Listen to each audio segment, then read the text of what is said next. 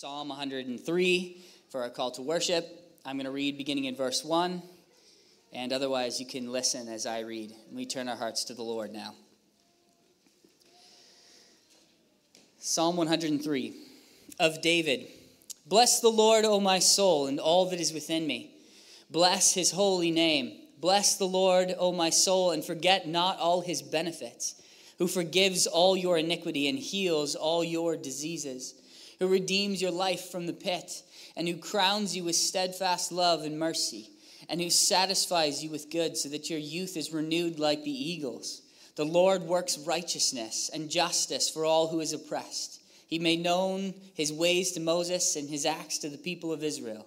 The Lord is merciful and gracious, slow to anger and abounding in steadfast love.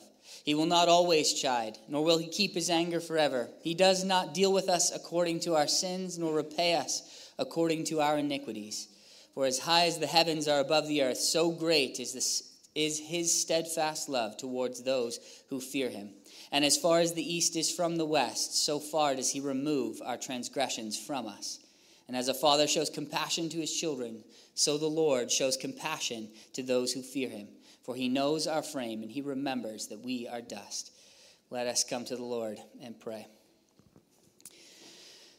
Father in heaven, we pray now that you would help us to bless you and to give you praise, for you have shown us your great and merciful acts, that you have demonstrated abounding love, steadfast love, covenant keeping love, that you promised and you answered in sending Christ to remove our transgressions from us our sins, Lord, that we could not pay ourselves. We stand here as Christians, uh, forgiven in Christ by faith. And we come to worship in that forgiveness and in the hope, Lord, that you have not only forgiven us, but lifted us up out of the pit, set us on our feet, and given us life and hope and righteousness. We come to worship, Lord, in the hope of Christ, redeeming all things and making them new and making them good once again. We thank you, Lord, for the hope we have in him. And we ask now that you would help our hearts to worship as we sing your praise. And as we hear the word, Lord, instruct us in the way everlasting. Lead us in repentance and obedient faith, we pray. In Jesus' name, amen.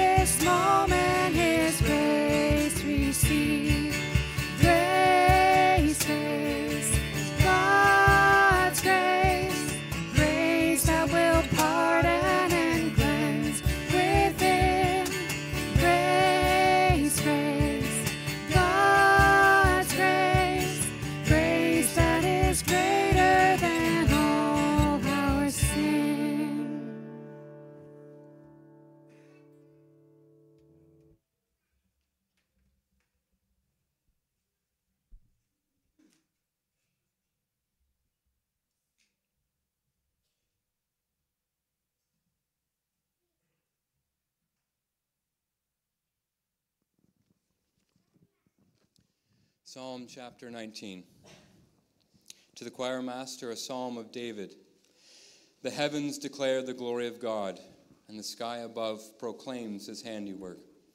Day to day pours out speech, and night to night reveals knowledge. There is no speech, nor are there words, whose voice is not heard. Some of us have been striving to memorize this passage over the past couple weeks. Um, I am often guilty of much forgetfulness, um, specifically when it comes to memorization, so I've been laboring, though slowly, to memorize and to think upon familiar passages like this one. David declares that the sun and the sky above never cease to bring forth God's glory, that there is no glory displayed whose light does not shine forth, there is no speech whose voice is not heard. The point that that is the point that David is making that God has manifestly displayed his own glory, as bright as the noonday sun, through things which can be seen and felt. There is nothing hidden from the sun's heat.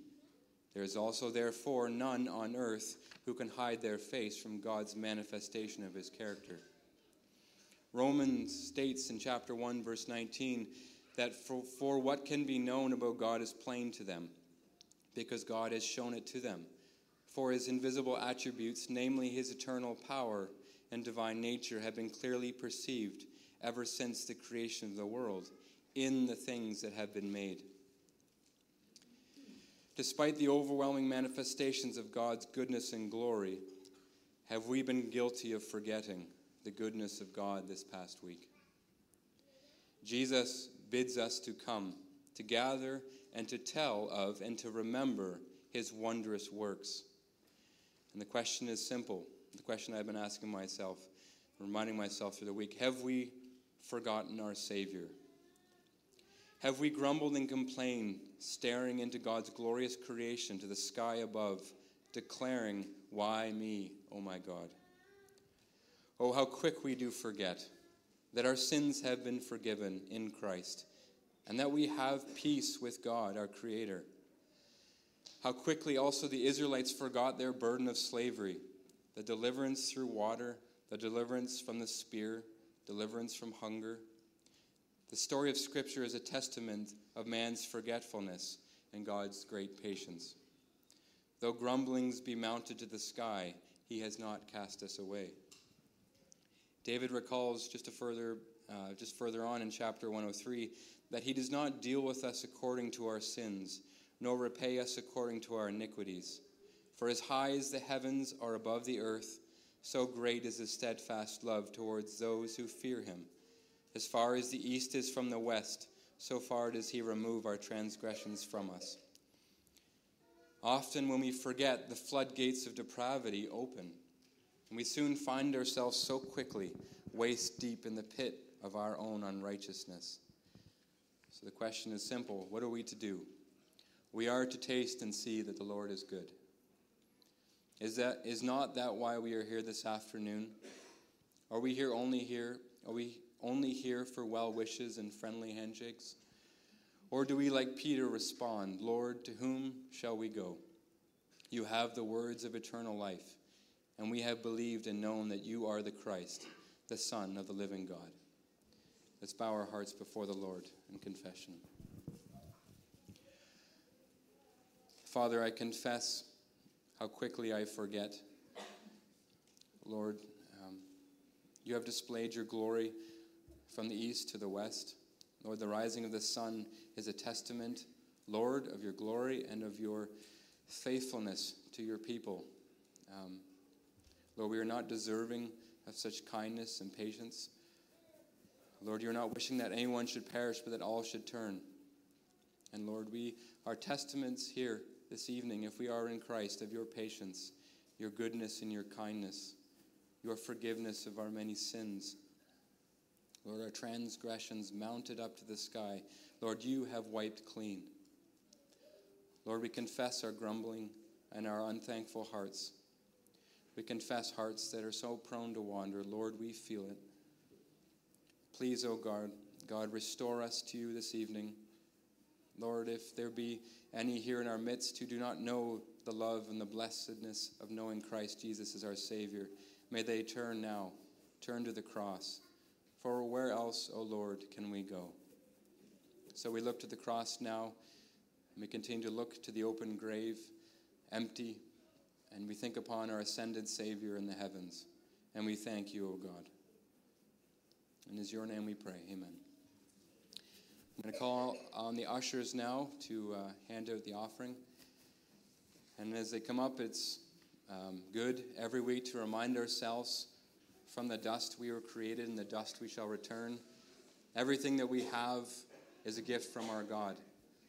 So let us not be filled with the weights of this world and thinking that if we keep these things to ourselves, we'd be better off. The Lord says, the one who gives is blessed. So let's examine our hearts this evening and uh, let's just ask the Lord's help and his blessing upon our giving.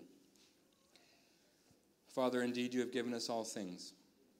Um, we pray that we would be, Lord, eager to give back. Um, Lord, we have come into the world with nothing and we will leave with nothing. Um, we have been manif- we have had blessings showered upon us day in and day out. So please, O oh Lord, help us to be grateful. Help us to be quick to give. Um, we need your help in this. And please bless um, the giving this evening as well. In Jesus' name we pray. Amen.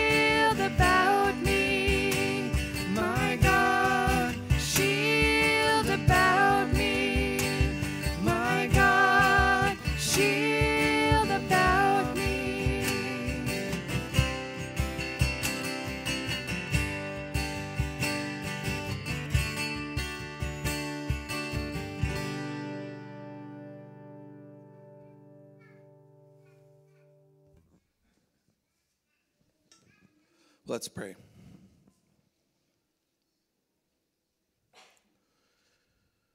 Lord, we thankful we are thankful here this evening that you are merciful and gracious and abounding in steadfast love as your word says. Lord, when we consider the ways in which we have provoked you uh, with our sin, with our faithlessness, with our, our pride and our autonomy, uh, Lord, you have every right, and justice demands our condemnation. And yet we are amazed as we turn to your word, something that we could never come up with if we had a million years on our own. That the God of creation, the God of the cosmos, has extended mercy to us. Not just through words, not even just through deeds, but by the sending of your only Son, your precious Son. Um, you sent him, and he came willingly and voluntarily to die a wrongful death at the hand of unjust men. And uh, th- those who trust in him, those who lean their full weight on his sacrifice, are free. And not free to go their own way, but free to um, live in obedience, the, the, the end for which we were made to live, not for ourselves, but for the God who made us. And we praise you this evening for the spectacle of the cross. And I pray that as we sing sometimes, that it would never lose its power. That even for us who perhaps have been in the church for longer, that we would not come to these services, that we would not consider such an awesome spectacle as the cross casually, that we would not take these things for granted, that we would be led to wonder and to worship every time. We confess, as was already mentioned, our hearts are often cold we are not often uh, compelled by the beauty of the Lord as it is presented before us in your word. We are strangely um, indifferent, often, we confess. And I, and I pray this evening, through the work of your Spirit, that you would open our eyes and that we would uh, be changed as we consider your glory in the face of Jesus Christ. Lord, uh, we pray for those in our midst who are suffering and struggling this evening, who are enduring trials of various kinds, and who perhaps are tempted to, to give up or to give in to despair. I pray that you would raise these up this evening, that your comfort and your consolations would extend to them. We thank you that you have you are so familiar with suffering in fact, your word calls you a man of sorrows and acquainted with grief. So you are fully qualified to walk beside those who are uh, walking in their own paths of grief. Uh, we pray specifically for Sarah Ann this evening in, uh, in Quebec as she um, sits with her parents and her mother, who seems very close to the end. We pray that um, you would sustain this family uh, during this time, and that there would be, again, as we can all testify, uh, the peace that passes understanding in seasons of even impenetrable darkness. You come alongside with your rod and your staff, and you comfort your people. So I pray that that would be uh, the case for the Miller family right now. Um, we pray for others in our midst who are uh, struggling with sickness or um, whatever it is, Lord. You know the needs of, of every person represented here. And I pray that we would hear this morning the consolations of the gospel. That is what Israel was waiting for for so many years the consolation of Israel that was realized in the Messiah. And the Messiah has come. And he has not come with a sword, at least the first time. He came not raising his voice in the streets.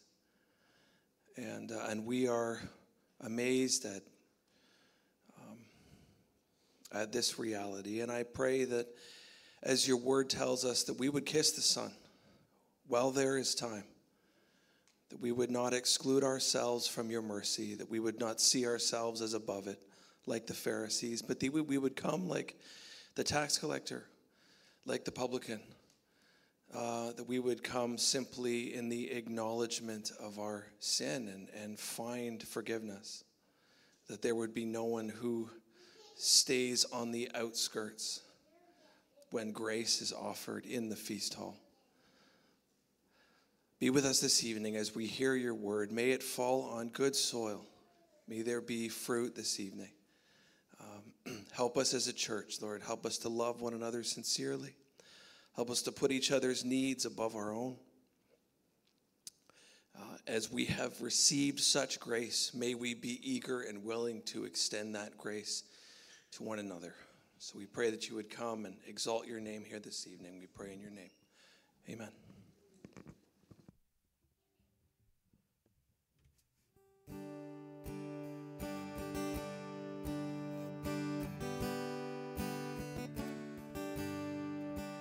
Rock of ages, cleft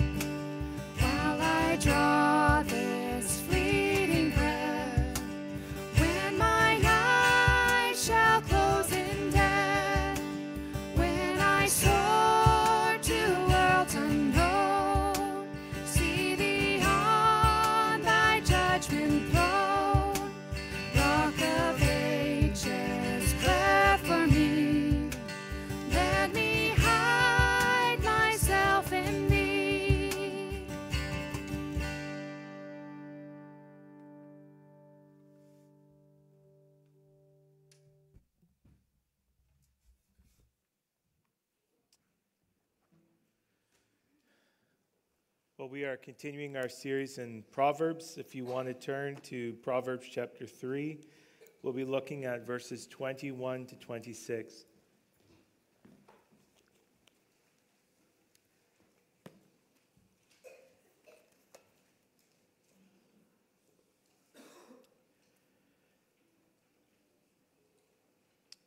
Proverbs 3:21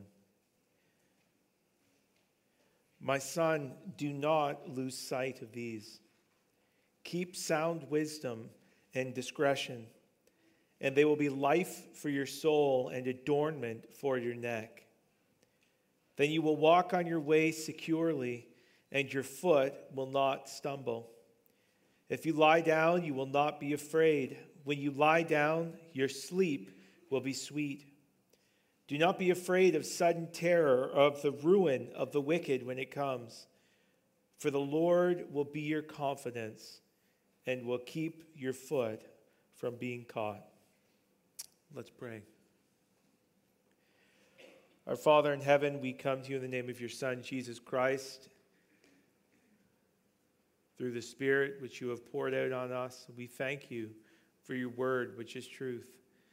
We ask that your Spirit would help and comfort, would illuminate, would revive. We pray this for Jesus' sake. Amen. we've been working through um, chapter 3, and this is the in this portion, the father is giving a homily or a, a speech to his son, instruction on how to live. And in this portion of the homily, um, the father is reminding the son to be vigilant in his guarding of wisdom. And the reason that he gives for that is because wisdom is of greatest value because of the benefits that one receives through it.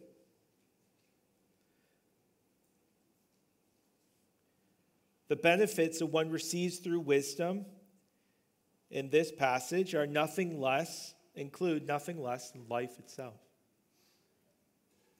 And this is important because if we think of wisdom as something that is uh, kind of um, the last level of attainment in the Christian life, or something that we, we eventually progress towards, right? Something that comes upon us after 40 years or something. Uh, and maybe not even all of us, maybe just a select few of us, that we really haven't grasped the meaning of wisdom. Perhaps we may not have even grasped wisdom. And if we haven't grasped wisdom, if we haven't embodied wisdom, if we haven't kept and guarded wisdom, then we don't actually have life. Because in wisdom is life. Wisdom is, um, I want to remind you, is basically the capacity to comprehend reality and the character to walk according to it. You need both of those things. You need to be able to see things accurately, but it's not enough to just see, right? To, to, the, the demons know that God exists and tremble. Uh, Satan is not an atheist, right? In fact, no one's an atheist, really. Um, that everyone in some way knows God exists because he has revealed himself to them through the things that have been created, Paul tells us in Romans 1. Uh, but we don't all respond appropriately to the revelation that we've been given. We don't all respond appropriately to the knowledge we have. So, wisdom is not synonymous with knowledge. It requires knowledge, which is why we read throughout Proverbs that, that you are to pursue knowledge. Uh, but wisdom is actually not only the possession of knowledge, but the responding appropriately to it, to whatever that is. And obviously, that begins most fundamentally with acknowledging the reality of God and His Son, the Lord Jesus Christ. So we're going to come back around to this, but you can see why um, it is necessary to have wisdom to have life because it's necessary to have wisdom to have Christ. Basically. Wisdom also includes the capacity to have hope in the midst of peril and trust in the midst of terror. Um, we all know that we can't, you know, protect our children from everything that comes. And we've seen already through the book of Proverbs that the father is so intent of, you know, this is the, the, this is the king speaking to his son. And if he could give him anything, it wouldn't be palaces and wealth and chariots, it would be wisdom. Because you can give your son all of those things, and if he has wisdom, he has nothing. And actually, he's worse off for it. But if you have wisdom and you have nothing, you actually have everything. And so the father is desperate that his son come to know and receive and pursue wisdom for himself. And one of the reasons we see in this passage for that is because the father knows that his son, living in a fallen world, will come upon many dangers, will face many trials, will, in all likelihood, be in peril at various points in his life. The father and no human can protect their children from that. But we can, with God's grace and through the instruction of the word, give our children wisdom. That is, give them the ability to face whatever it is that is fearful with faithfulness. And so, this is kind of the heart of the Father's exhortation. When we are caught in the storms of life, wisdom is what keeps us scanning the horizon for even the faintest flicker of a lighthouse beam, rather than staring at and succumbing to the crashing waves. Wisdom, again, is the capacity to see and observe that which is real, and ultimately to see and observe Christ, even in the midst of storms, even in the midst of suffering and terror and loss. So, we're going to talk about these things this evening. I want to talk about what it means to guard wisdom. I want to talk about wisdom's benefits. And lastly, I want to talk about wisdom's confidence. My son, says the father, do not lose sight of these. Keep sound wisdom and discretion. The word for keep could be translated as guard. That's what it means. Uh, it means more than passively holding on to something. I mean, technically, the English word can, can mean, can have the same connotations, but we don't often think of it that way uh, presently. The image is not so much of carrying wisdom around in your pocket, uh, but rather placing it safely behind you. Weapons pointed outward against all threats. That's essentially what the Father is saying here to not passively hold on to something, but to actively defend something, to guard something. But that raises another reality the fact that the Father has to warn the Son to guard wisdom. What does that imply? Well, that implies that in some way, wisdom is under threat. The wisdom is not the kind of thing that we can throw in our knapsack or put in our pocket or keep on our bookshelf, or hide in the corner and it remains unthreatened. Wisdom is the kind of thing that requires constant vigilance, not only to attain, but to keep. Indeed, if we view wisdom or the attainment of wisdom as something that we once had, uh, we probably are no longer wise. If we think that, well, when I was in my teen years or 20s, I read a lot of books and I used to listen to a lot of good sermons, or, you know, I, I know this, I know that. I grew up in a Christian home. I went to a Christian school. I, if we ever view wisdom as something that we have come to attain in the past, that we no longer need to pursue, far less guard, that we are probably or, or definitely not wise. Wisdom is the kind of thing that we must be vigilant in guarding. We are not at peace, but war. And the posture of vigilance is articulated in the exhortation to not lose sight of these that is, wisdom and discretion. What he means is to keep wisdom and discretion always in your field of view. Don't let them out of your sight. Always keep them in your field of vision. Don't take your eyes off them. Just as we wouldn't presume to drive without watching the road, we shouldn't presume to live without keeping our eyes ever on wisdom and discretion because we cannot live without them. To keep your eyes, to take your eyes off of wisdom and discretion and expect to live faithfully is like saying, I close my eyes and simply press the gas pedal. Well, you're not going to stay on the road long. The idea here is of constant and diligent attention, as one commentator notes. That we are constantly and diligently attentive to wisdom and discretion. Again, wisdom is not something that is stored away once attained. It is not put in the bottom of our bag to be taken out when the occasion calls. It is more like the compass by which we navigate every step of the journey and thus it must be guarded with vigilance. Note the promise in this text for those who keep or guard wisdom. It goes on to say in verse 26 that the Lord keeps or guards them. In other words, the idea that we read here in the text is that those who guard wisdom are guarded by God. And we've, I've preached a sermon on this idea before that those who guard wisdom are guarded by God. In other words, one of the primary ways that God guards his people is by granting them wisdom. Just as you, you know, you send your military out and you send them with bulletproof vests and you send them with helmets and you send them with guns, means of defending themselves, you send the people of God out armed with wisdom. And this, this is a guard for them. They can't always have people surrounding them. They certainly won't always have you around them. But they can always have, through Christ, wisdom.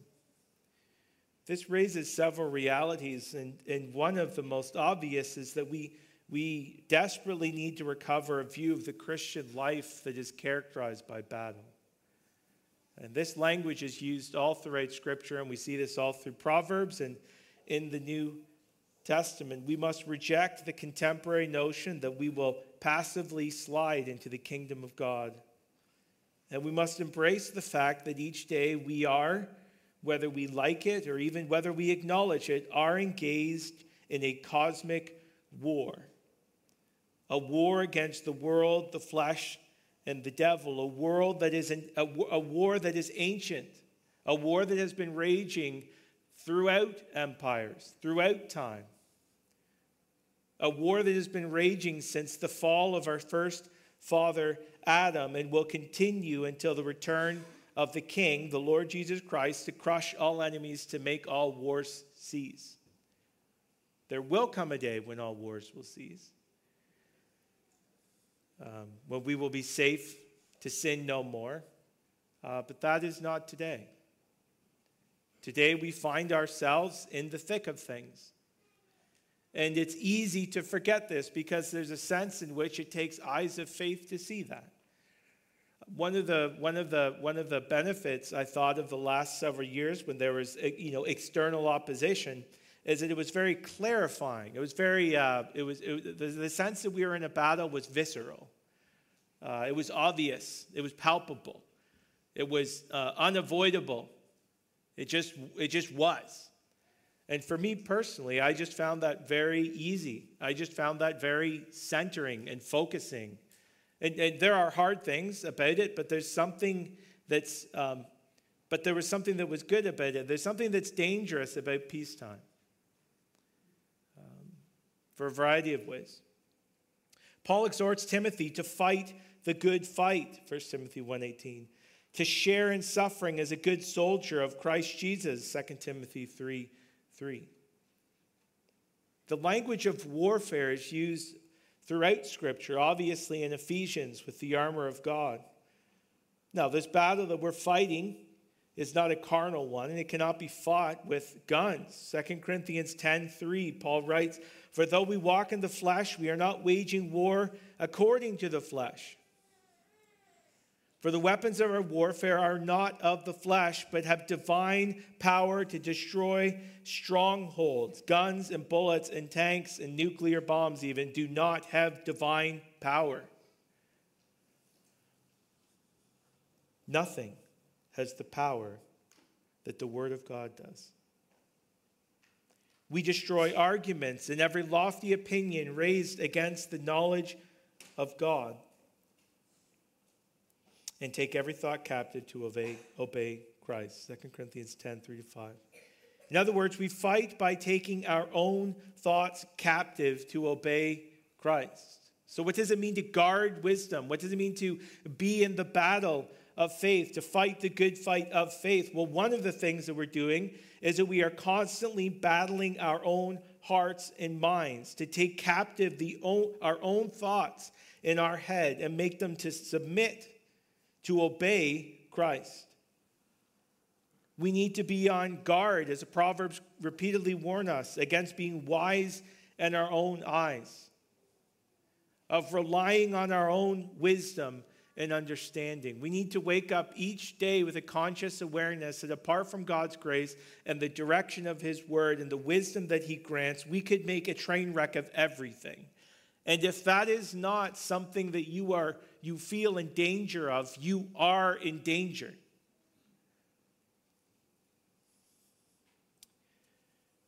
the reason that we gather together, the reason that we do Sunday school, the reason we do men's breakfasts and women's Bible studies and all of these things, one of those reasons is because we really believe that we are capable of making an absolute train wreck of everything.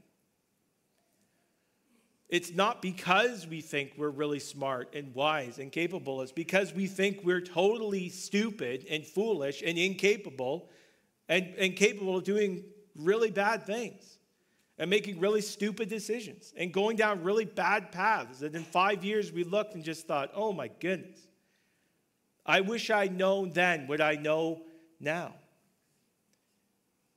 This takes humility. And this is what we need God to do in us, each of us. You know, if, if, if, if we are not constantly letting the word of Christ dwell in us richly, as Paul exhorts, if we are not hungering and thirsting for the word of God, then we are, in some implicit sense, trusting in our own wisdom. We wouldn't say that we know everything, but what we're saying in our actions is we know enough.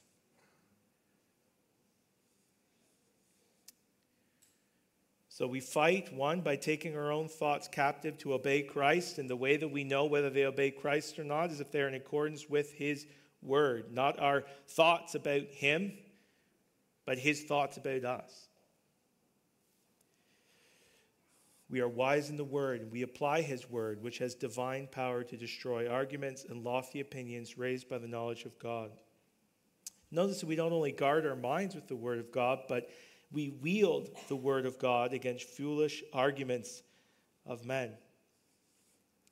There's, there's, a, um, there's a great quote by Spurgeon, which I hate to not say it verbatim, but he, he's basically like, the armor of God is no protection for your back.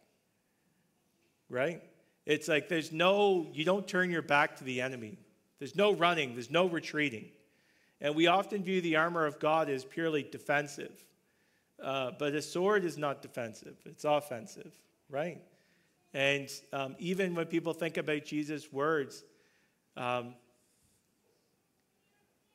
uh, about the kingdom of God and against the gates of hell or Hades, it's like gates don't move, right? Gates stay put and you charge. But so many people hear that passage and they think about like we need to we're not going to lose to the gates of Hades. It's like, well, yeah, they're stationary, right? Like it's like you're right here in the field just just getting ready to fight and ready to fight and ready to fight and it's just like 4 hours later it's like no one's coming. It's like, yeah, because you're supposed to go. Like it's you need to move. That's the image here that Paul says. We destroy arguments. Every lofty opinion raised against the knowledge of God. We're not only to be defensive with the Word of God, we're to be offensive. We're to take that Word of God into the world. Repeatedly, we read throughout the book of Acts, it is the Word of God that advanced. The Word of God went forward. The Word of God is what created all of this and did all of this. And are we unleashing the sword of God's Word? One of the dangers of not fighting is not just about us, that we succumb defensively, but that we are not on mission, that we're not fulfilling the commandment that the Lord gave us to go out into the world to make disciples of all nations, teaching them to obey everything that He has commanded. A stationary church is a disobedient church because there's no such thing as the Word of God remaining still, it goes forward. And we need to take it forward. This is not being political or whatever excuses people make. This is just being faithful. We need to commandeer the Word of God and send it into battle. So, we are in a battle to guard wisdom by having our minds renewed with wisdom that God grants through His Word. And we are in a battle to take ground not to remain passive and stationary, not merely to defend, but to wield the Word of God. One of the reasons we need to guard wisdom as the Father instructs his Son and discretion is because of the indispensable gifts they bestow. So now the Father moves on to the reason. He says, You need to keep your eyes on these things, you need to be vigilant in guarding them. And now he explains to the Son why. They will be life for your soul, an adornment for your neck. Then you will walk on your way securely, and your foot will not stumble. If you lie down, you will not be afraid. When you lie down, your sleep will be sweet. Do not be afraid of the sudden terror of the ruin of the wicked when it comes.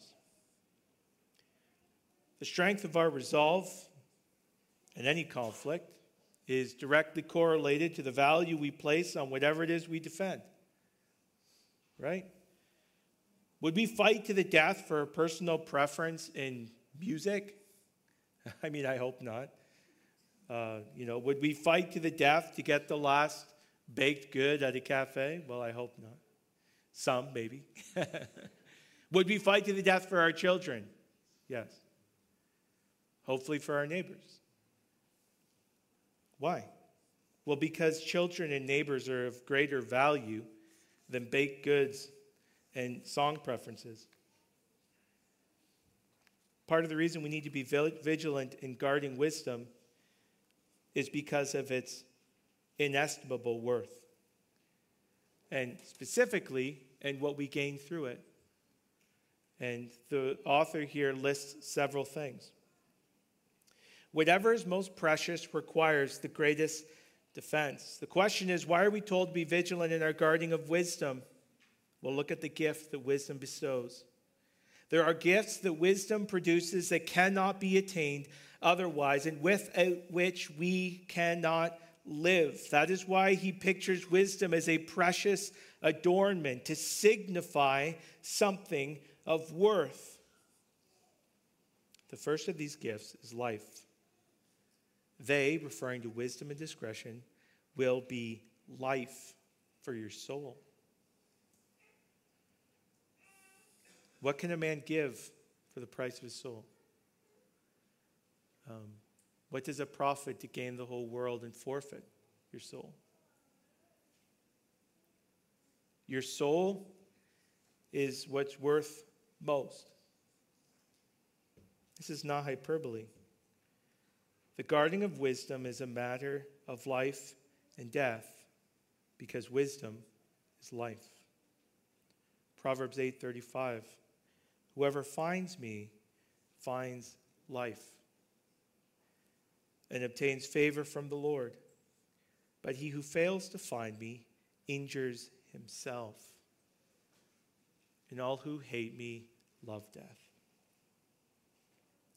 I hope that you've been seeing here throughout the course of our study, and it's going to come up over and over again that um, you are either wise or a fool. You either have life or death. The wisdom is not something that belongs to the spiritual elite. Wisdom is something that ought to characterize every single child of God. And if our lives are not characterized by wisdom, we don't have life. That's not to say we don't grow in wisdom.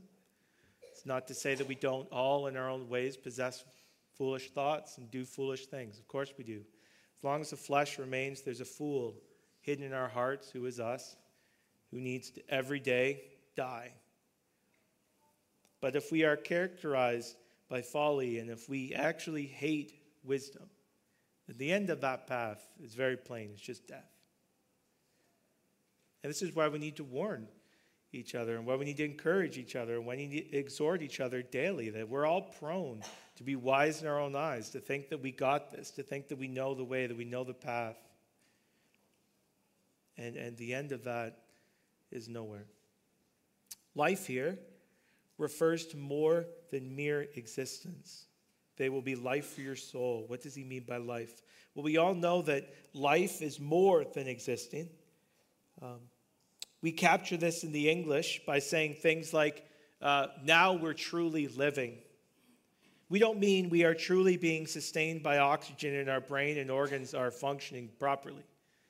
Uh, what we mean is something like our present existence is, is in accordance with our purpose. When someone says, now we're living, or this is what it means to truly live, they don't mean that their bodily functions have not been proper to that point. What they mean is their mere existing is not life in one very real sense. That's the way that the word is being used here in Proverbs. To have life for your soul is to not only have you existing, but your existence is in accordance with your created purpose. So, wisdom is for the life of our soul because it is by wisdom that we live in accordance with our purpose. And Jesus Christ taught us plainly these things when he taught us what it means to live. John 17, 3. This is eternal life, that they know you, the only true God, and Jesus Christ, whom you have sent which is why the scriptures can say that those who put their trust in Jesus presently possess eternal life. Eternal life is not something that comes at the end. Eternal life is to know God and his son Jesus Christ. And that's something that by faith, you, every single person in this room, can experience. You can experience eternal life right now, which is to say, you can actually live. You can live in accordance with what you were created to be and to do Wisdom, as we've seen in, in Proverbs, begins by fearing God and acknowledging Him. And in doing so, we align ourselves with reality and our purpose in particular. The opposite of this we see in Scripture is true as well that sin is described in the Bible as essentially walking dead. Dead men walking. It's possible to exist in other words, but not truly be alive. This is what Paul gets out of Ephesians in Ephesians chapter 2. And you were dead in the trespasses and sins in which you once walked. So they're dead and they're walking. There are realities that they cannot, indeed, will not comprehend, that they are blind to. Even as they breathe and think and walk following the course of this world, that is the pattern of this world, going along with the way people think and the things people do, and adopting the values of everyone around you, following the prince of the power of the air, that is the devil, the spirit that is now at work in the sons of disobedience, among whom we all once lived in the passions of our flesh. So, this person that Paul's describing, which is all of us, actually lived dead carrying out the desires of the body and the mind, who are by nature children of wrath like the rest of mankind. It's possible to have life and to not truly be alive. And the only way that we come to have true life is by trusting in the Lord Jesus Christ. Sin is a blinding pursuit of passions and desires at the cost of obedience to God. And the consequence, Paul says, is spiritual death. So we need to think about what does it mean to truly live? Are we alive? Or do we merely exist? To live means to know Christ. And wisdom is life for our soul because wisdom acknowledges Christ, who is our life. Colossians 3 4 says. Do you see now why we are exhorted to guard wisdom at all costs? To guard wisdom is to guard your life. To lose wisdom is to lose your life. The second blessing is security from threats, and he mentions various kinds. The security that wisdom affords is all of life. He says, when we walk and when we lie down, this is a linguistic way, a literary way of saying in everything. Wisdom affords us security no matter what we do and where we are. And it is a security that is secure even in the most vulnerable, powerless situations, like when we sleep. We don't need to go into a theology of sleep, but it's very obvious um, that God made us to sleep, and that when we sleep, we are completely defenseless. And this is a built in feature of the world to remind us that God is in control and that we are not. So he promises in general that wisdom will guard us.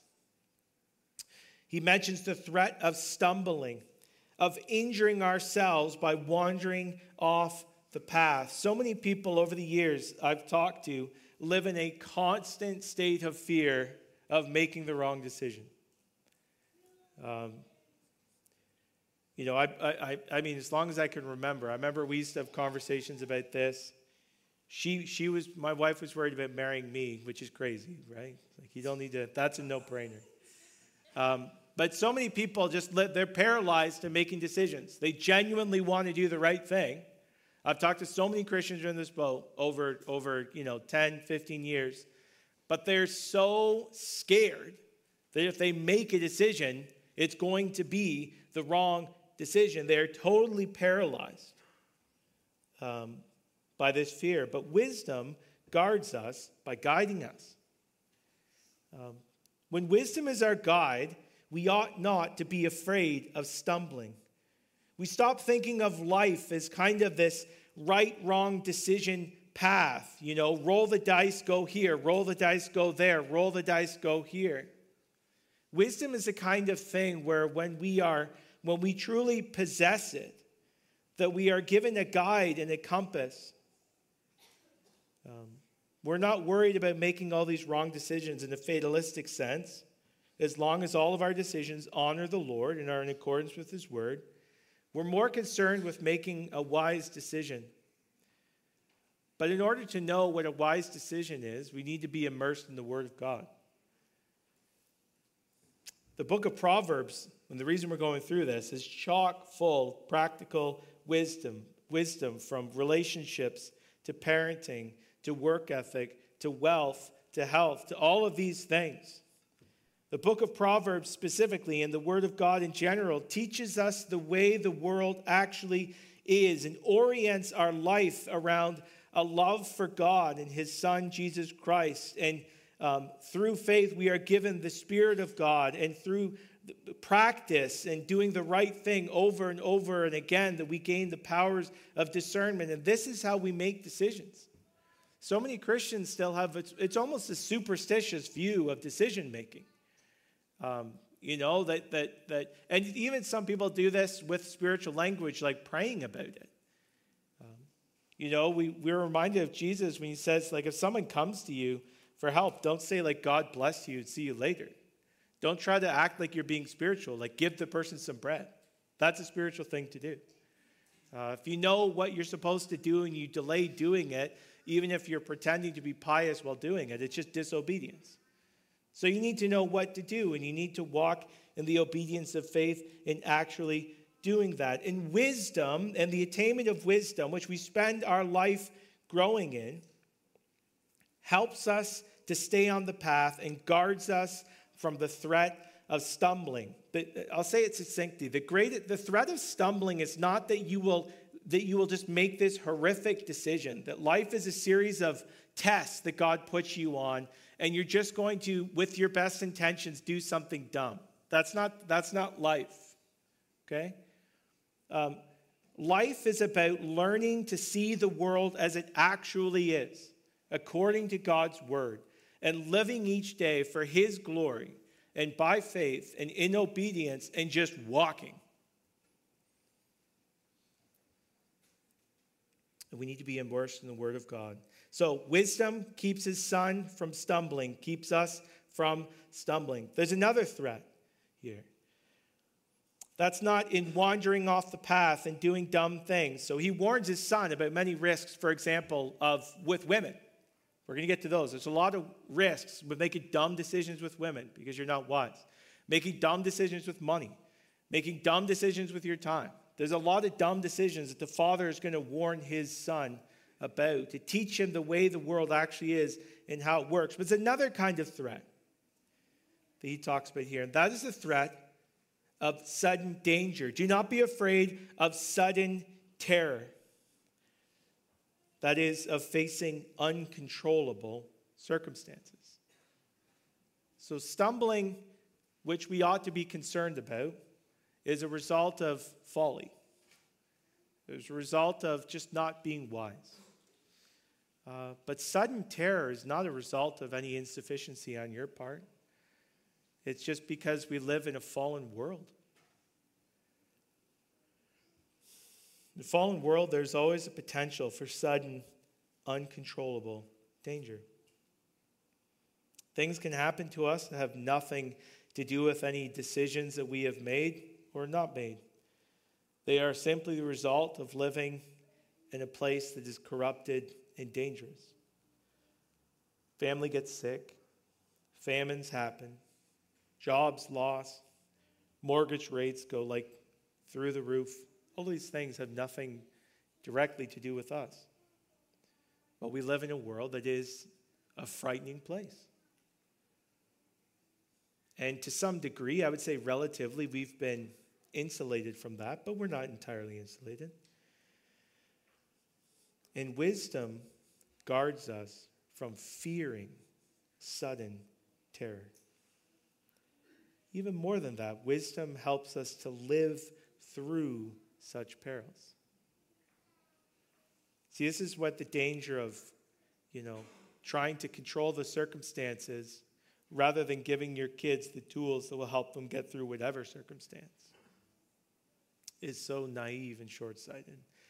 There's going to be things that happen to our loved ones, to each of us, even in this room, that if we could control it, we would.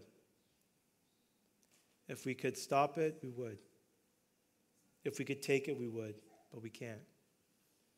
So we have to help each other endure those things.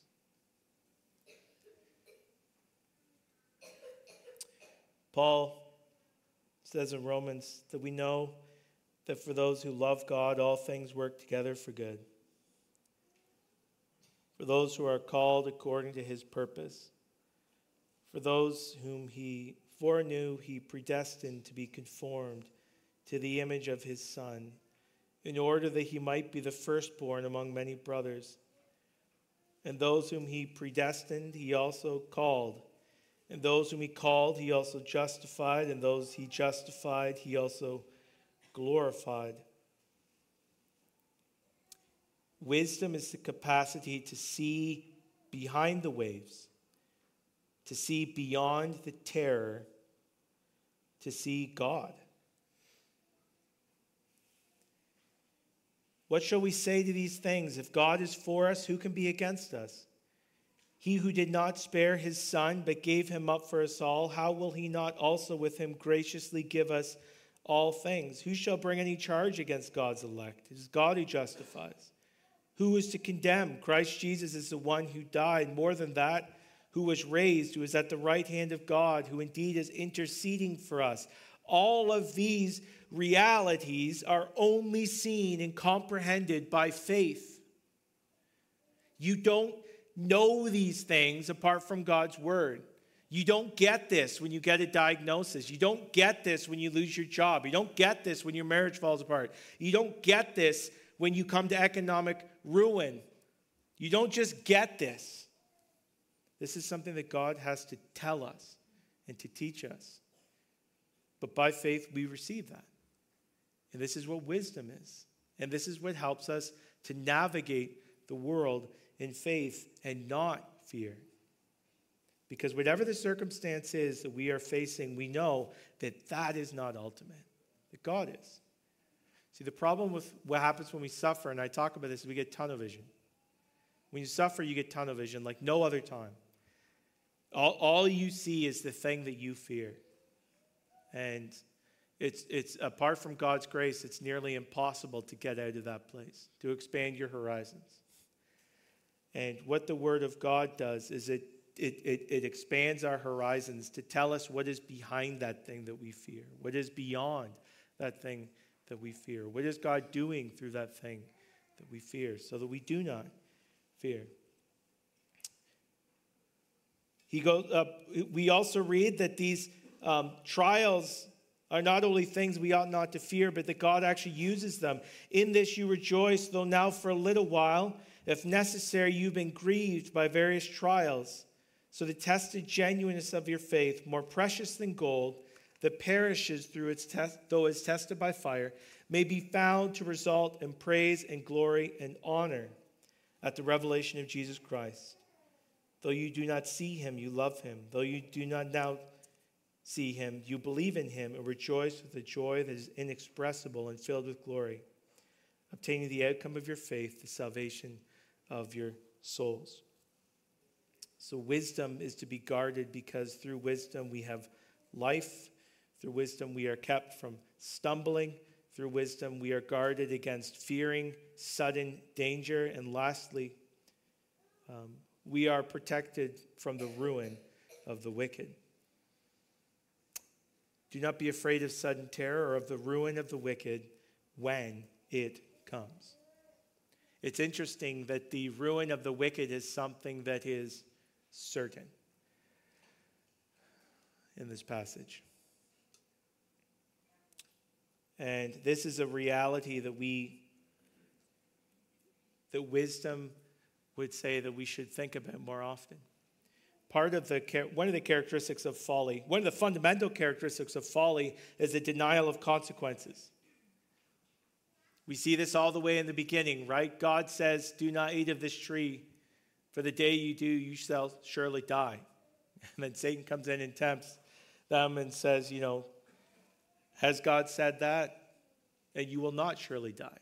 In other words, you will not face consequences for your actions. You can get away with this. But we are reminded over and over in Scripture that a man reaps what he sows, and the ruin of the wicked is, an, is a certain fact. Um, that although we can get away with what we want to, it seems for a time, the time that we live is a vapor, Scripture says, it's fleeting. Um, and there will come a time where we face judgment, where we face responsibility for everything that we've said, even the things that we've thought. And the Bible describes that time as a time of ruin. But wisdom, the Father says, helps us not to fear that. And the reason is there is now, therefore, no condemnation for those who are in Christ Jesus.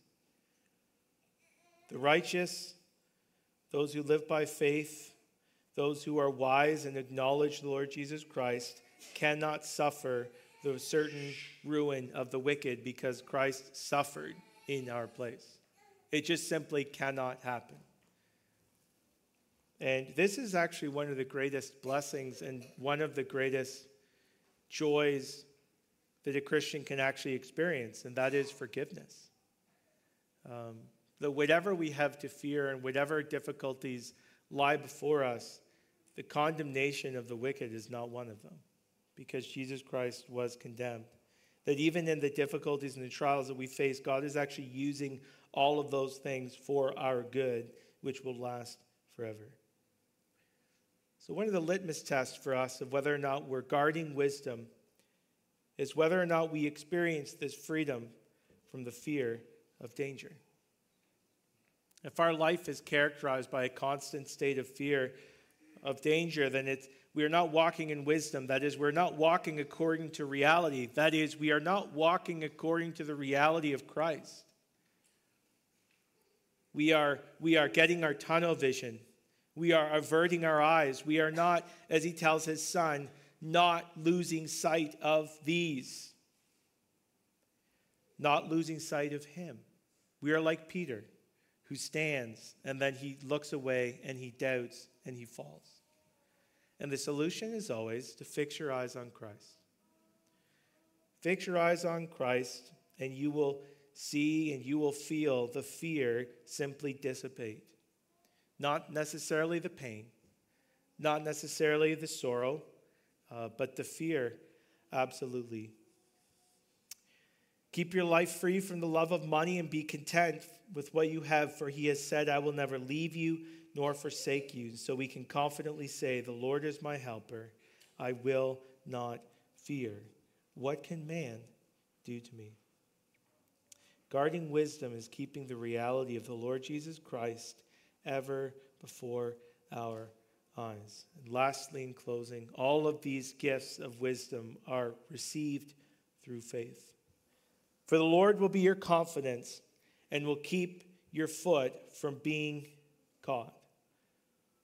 Life and security and freedom from fear are the result of wisdom because true wisdom trusts in God. That is, true wisdom is the fruit of faith. Blessed is the man who trusts in the Lord, whose trust is in the Lord. Jeremiah 17 7. He is like a tree planted by water that sends out its roots by the stream and does not fear when heat comes, for its leaves remain green, and is not anxious in the year of drought, for it does not cease to bear fruit. This is the kind of man that God calls us to be to be a tree that is steady and secure and blessed because its roots go down deep to Christ. Let's pray. Father in heaven, we come to you in Jesus' name and we thank you for your word, which orients us. Your word, which is truth. We pray that you would sanctify us by it. In Jesus' name, amen. We are going to take the Lord's Supper together for those who have trusted in Jesus Christ as their Lord and Savior. I'll ask the ushers to now come forward and uh, we will pass out the elements and then I will come back up and pray for them and we could take them together.